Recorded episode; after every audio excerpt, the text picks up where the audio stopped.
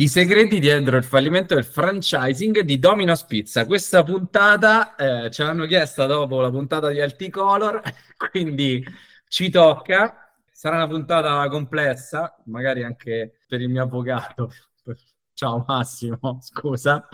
E, perché ecco, rispetto a Alticolor, qui ho lavorato insieme a questa azienda, tant'è vero che poi nel 2020, quando successe il fattaccio, mi scrissero quasi una quarantina di persone, alcune di quelle che non conoscevo, mi scrissero eh, le persone a cui avevo fatto le trattative per vendere il franchising, alcuni molto incazzati.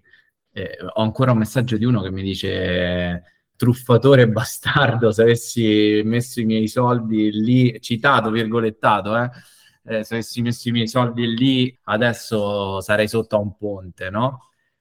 E oltre al fatto che poi ho coinvolto anche mh, in questo progetto un francesi che è anche un amico, e quindi è chiaro che per quanto io stimi Alessandro, che è l'ex fondatore, anche l'ex CEO di, di Domino's Pizza, ci sono delle cose in comune no? con il fallimento di Alticolor eh, cose che allora io non, eh, non gli avevo dato l'importanza che hanno davvero e che mi hanno anche in questa esperienza, perché insomma, secondo me va raccontata nella vita se si vuole essere trasparenti, sia quello che ha funzionato che quello che non ha funzionato. No? Non, è, non posso pensare di dire che ho avuto soltanto successi, perché appunto siamo, se siamo bravi è perché siamo la somma di tanti fallimenti e di pochi successi, no? Quindi magari facciamo un po' più, abbiamo più difficoltà per un, per un, problema culturale, perché in Italia il fallimento viene visto davvero come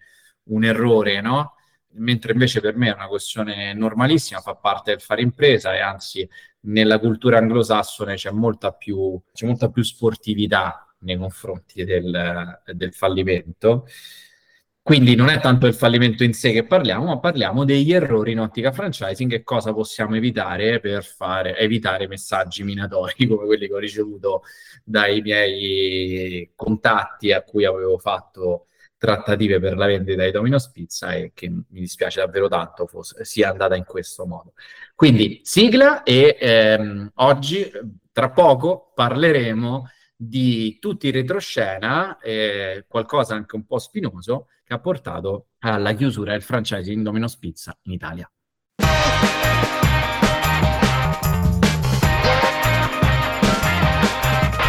Facile franchising.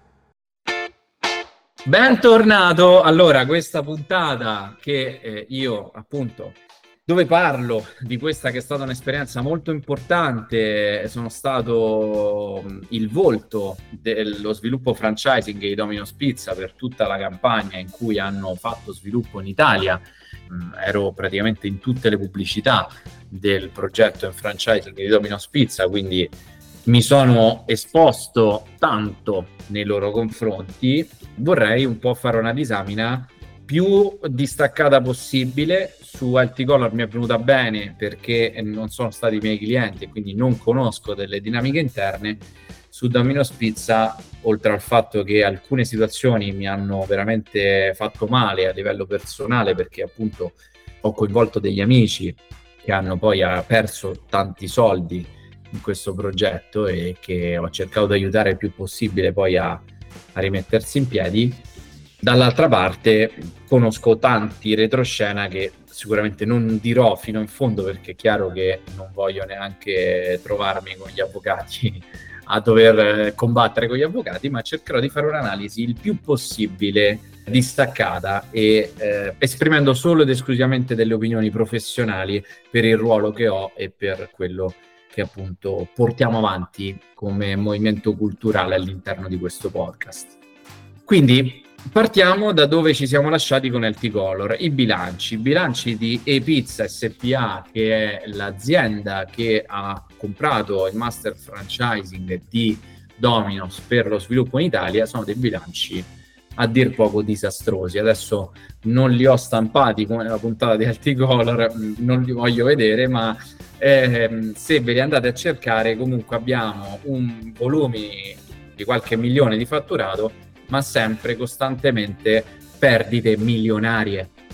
La differenza magari rispetto al progetto LT Color lo troviamo un po' di più nello stato patrimoniale dove in quel caso avevamo magari un, uno stato patrimoniale con un patrimonio netto oltre i 10 milioni, quindi con una liquidità e riserve enormi che davano una forte solidità che io ho dato per scontato, onestamente, perché gli investitori lì ci hanno messo davvero tanto, tanto, tanto denaro, mentre invece su Alticolor si vede come no, il patrimonio netto nel 2020 era 600.000 euro, nel 2021 eh, era intorno ai 240, quindi si sarebbe andati alla chiusura, cioè la proiezione era quella, mentre invece su Dominos c'erano costanti iniezioni di liquidità da parte del fondo e dei fondi che partecipavano a questa azienda.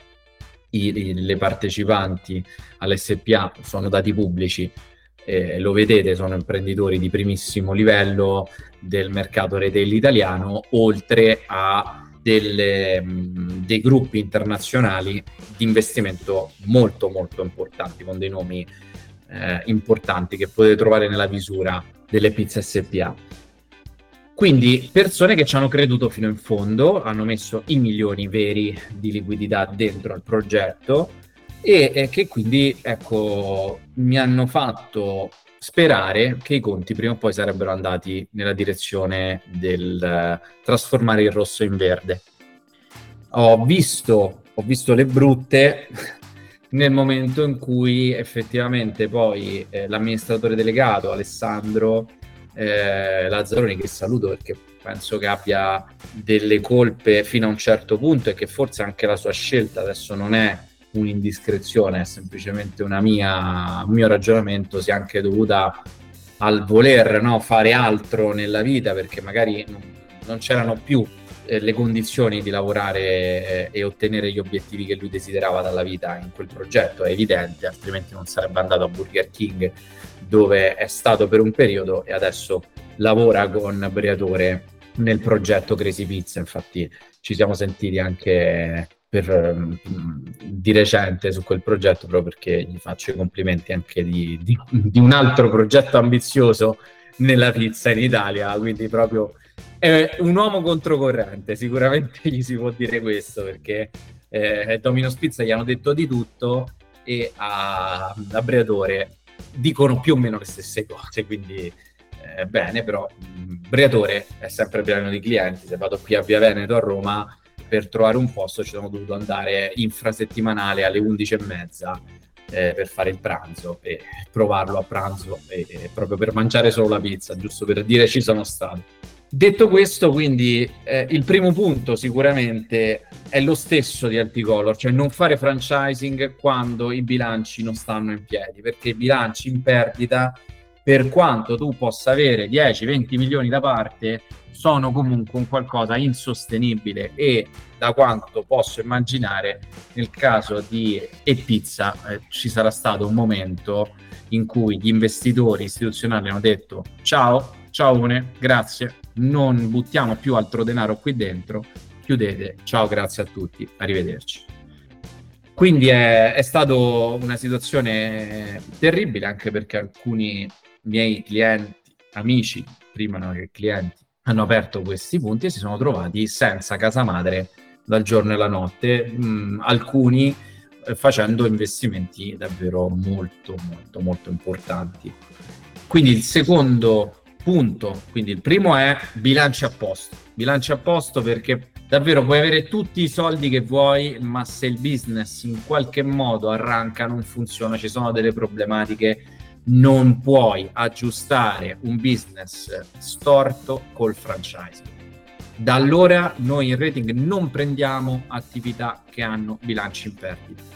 Noi non vendiamo mm, consulenza, non prendiamo mandati di sviluppo con, da società che hanno bilanci in perdita. È diventata per noi una policy proprio perché ci siamo scottati e ci siamo fatti male, tanto male a livello umano incommisurabile, perché sentire amici che piangono, eh, oltre persone adulte, eh, non, è, non è mm, proprio bello. Detto questo, Scusate se sono un po' concitato, emozionato, ma mi dispiace davvero tanto. Mi, non è, è, un nervo scoperto, ne parlo semplicemente perché voglio evitare che succeda qualcosa di questo tipo uguale in Italia. È un nervo scoperto per me il progetto Dominos, cerco di non parlarne, ne, ne parlerò in questa puntata, è un qualcosa che mi, che mi tocca profondamente.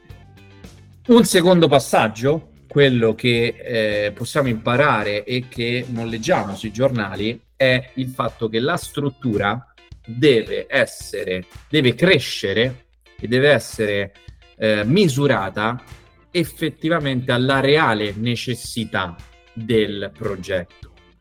Il desiderio di Alessandro era fare centinaia di aperture in tutta Italia e eh, alle porte di Milano eh, era stato aperto un enorme centro di produzione per servire centinaia di punti vendita perché aveva 3-4 attacchi per i tir, era un centro logistico enorme, io ho avuto modo di visitarlo più volte, era un centro logistico bellissimo, enorme, iper organizzato, iper meccanizzato, pallet, tutto a norma, tutto con temperatura controllata, quindi immaginate anche i consumi per mettere in temperatura controllata migliaia di metri quadri, con una fabbrica per fare le palline della pizza fabbrica enorme, uffici enormi, per poi gestire comunque una rete di pochi affiliati, po' di punti diretti e adesso non mi ricordo a quanto poi hanno chiuso, ma circa una trentina di affiliati.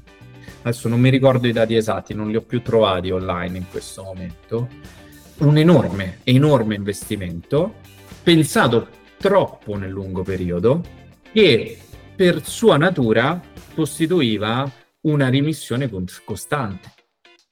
Quindi l'esperienza mh, mm, importantissima che si può vedere da, dai fatti di Dominos è che la crescita deve partire in maniera proporzionata. Io mi mm, faccio sempre gli scongiuri quando sento persone che costruiscono dei centri logistici, dei centri cottura o dei centri di smistamento merci fanno accordi per la produzione in Cina diretta, si fanno arrivare i container quando ancora magari hanno 3-4 punti vendita. Bene pensare in grande, ma ragiona in piccolo, cioè parti in piccolo e pensa in grande. Questo è un tema fondamentale. Eh, pensa, in pic- cioè, pensa in grande, ma lavora in piccolo se metti in piedi eh, migliaia di metri quadri di struttura pensata per accogliere 100-150 affiliati, quando ne hai 30, come fai ad andare a pareggio, a break even? Consumerai la tua liquidità sistematicamente.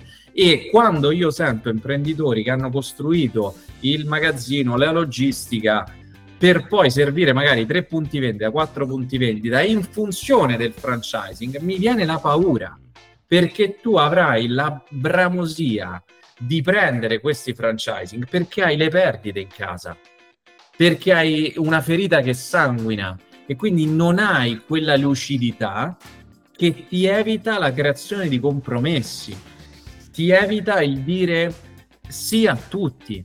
Ma lì poi è normale che hai la bava alla bocca quando hai un affiliato davanti e che ti va bene chiunque, butta dentro, apri, non ti preoccupare, sbrighiamoci ad aprire fai queste scelte perché? Perché hai la necessità di ammortizzare centinaia di migliaia di euro buttati dentro a una struttura da megalomane, cosa che non, non riguarda solo l'esperienza di Dominos, ma riguarda l'esperienza di tanti imprenditori che io sento che hanno un punto, due punti e hanno fatto il centro cottura, il centro logistico, ho fatto gli accordi, mi faccio produrre direttamente in Cina, risparmio 4 centesimi al pezzo che su eh, un milione di pezzi diventano centinaia di migliaia di euro. Ma tu quanti pezzi vendi? Eh, ne vendo 2000 al, ehm, nel mio negozio. Cioè, fermati, fermati, fermati, pensa mettitelo come obiettivo. Fatti, spendi 2000 euro di rendering e te lo metti in camera da letto e te lo guardi tutte le sere come se fosse l'immaginina sacra e fai la preghierina sotto, ci metti le candeline, non lo so. e, e dici un giorno avrò un centro di questo tipo, ma non farlo ora. Se lo fai adesso, non hai poi la libertà di dire sì, no, fa niente, non portiamo avanti. Ci sta che magari su alcuni affiliati, sui primi affiliati non ci guadagnerai sulla logistica, non ci guadagnerai sui prodotti, ci guadagnerai un po' più avanti. È una visione. Amen, andiamo avanti. Non fa niente. O costruisci un centro logistico e ti prendi clienti a parte. Per esempio, Scassa Panza ha un centro logistico di, di produzione propria di tanti materiali, ma fanno anche forniture a terzi Tant'è vero che poi eh, questo ha creato anche dei contatti per altri format per rating e questo ringrazio sempre Vito, non vedo l'ora di intervistarlo. Però loro hanno avuto l'idea di dire voglio quello, non posso permettermelo di tenerlo in piedi solo con i punti che attualmente ho aperti, anche se ho 21 aperture in pancia, quindi loro hanno anche hanno gli acconti, hanno i contratti firmati, quindi hanno la certezza che faranno tutte queste aperture. È chiaro che stanno cercando le location, no? Però, cavolo, attenzione, attenzione a fare le cattedrali nel deserto. Quindi, seconda grande lezione sono le cattedrali nel deserto. L'ultima lezione che io mi sento di eh, condividere tramite mh, l'esperienza eh, vissuta in Domino's Pizza è il pensare prima di tutto al fatto che un progetto è prima di tutto un modello di business. Quindi va bene i bilanci, va bene il, uh, il centro logistico, ma uh, il modello di business, che in realtà lo vedremo, è una cosa assurda, nel caso di Dominos era positivo. Voglio uh, parlare del fatto che, per esempio, su LT Color magari eh, si vede che le, il fatturato non, non stava in piedi cioè, mh, mm, si vede che probabilmente quel prodotto non piaceva. Lo vedi anche da tante recensioni online di persone che erano scontente, ce ne sono tante su Google Maps di persone scontente. Il paradosso è che invece i punti Dominos, quindi non, l'ultimo punto non è una critica, l'ultimo punto è la linea di grande dispiacere che ho io di questo progetto, perché il modello di business era figo, funzionava, la pizza con l'ananas, che adesso ti verranno i brividi da italiano a sentire queste due parole, pizza e ananas, nella stessa frase, ma le comunità straniere che vivono, lavorano in Italia, oltre a tutta la mole di turisti, cercavano proprio quello. E guarda caso, in un paese come l'Italia, l'unico che vendeva la pizza con l'ananas era proprio Domino's. Quindi, per esempio, qui a Roma, il francese di Roma, che poi abbiamo fatto amicizia nel tempo, e lui dice: Io qui ho la fila della comunità filippina che vuole la pizza con l'ananas e io sono l'unico che la vende. Quindi ho il monopolio. Poi magari eh, all'italiano magari non piace, io l'ho, l'ho assaggiata onestamente. A me è piaciuta, quindi adesso tu chiuderai il podcast, non lo ascolterai più, mi bannerai, Butte, anzi butti il cellulare, lo bruci, soprattutto se è una pizzeria. A me è piaciuta, per carità, contestualizzata all'esperienza, come se fosse stata, l'ho mangiata in vacanza, sono andato a New York, ho mangiato in vacanza, no? E quindi non la ordinerei tutti i giorni, però lì per lì, in quella singola esperienza mi è piaciuta. Oltre al fatto che il modello di business dentro, eh, cacchio, ragazzi, ci sono 15.000, se non mi, di molti di più affiliati in tutto il mondo. Quindi il modello era una macchina da guerra, cioè riuscivano a fare una pizza, a far fare una pizza a me che io so fare i quattro salti in padella e scaldare le fettine panate alla friggitrice ad aria. Questa è la mia grande esperienza culinaria. Io ho fatto una pizza, è venuta buona, è venuta in standard, con una preparazione di tre minuti spiegato allo store manager. Poi, chiaro, magari è stesa un po' male, però immaginate il know-how di un'azienda multinazionale come Domino's che è presente praticamente in tutti i paesi del mondo. Quindi il modello di business non una figata, I, i locali funzionavano. Il problema sono stati i punti precedenti, cioè non avere pensare di avere i soldi in tasca perché gli investitori ci hanno messo 10 milioni di euro, 20 milioni di euro, quindi chi se ne frega se vado in perdita, guardiamo a lungo periodo, tanti soldi ci sono, spendiamoli. Dall'altra parte, costruire le cattedrali nel deserto, Però, cavolo, il modello di business, il franchising è un modello di business, il modello di business era una figata, perché i punti funzionavano.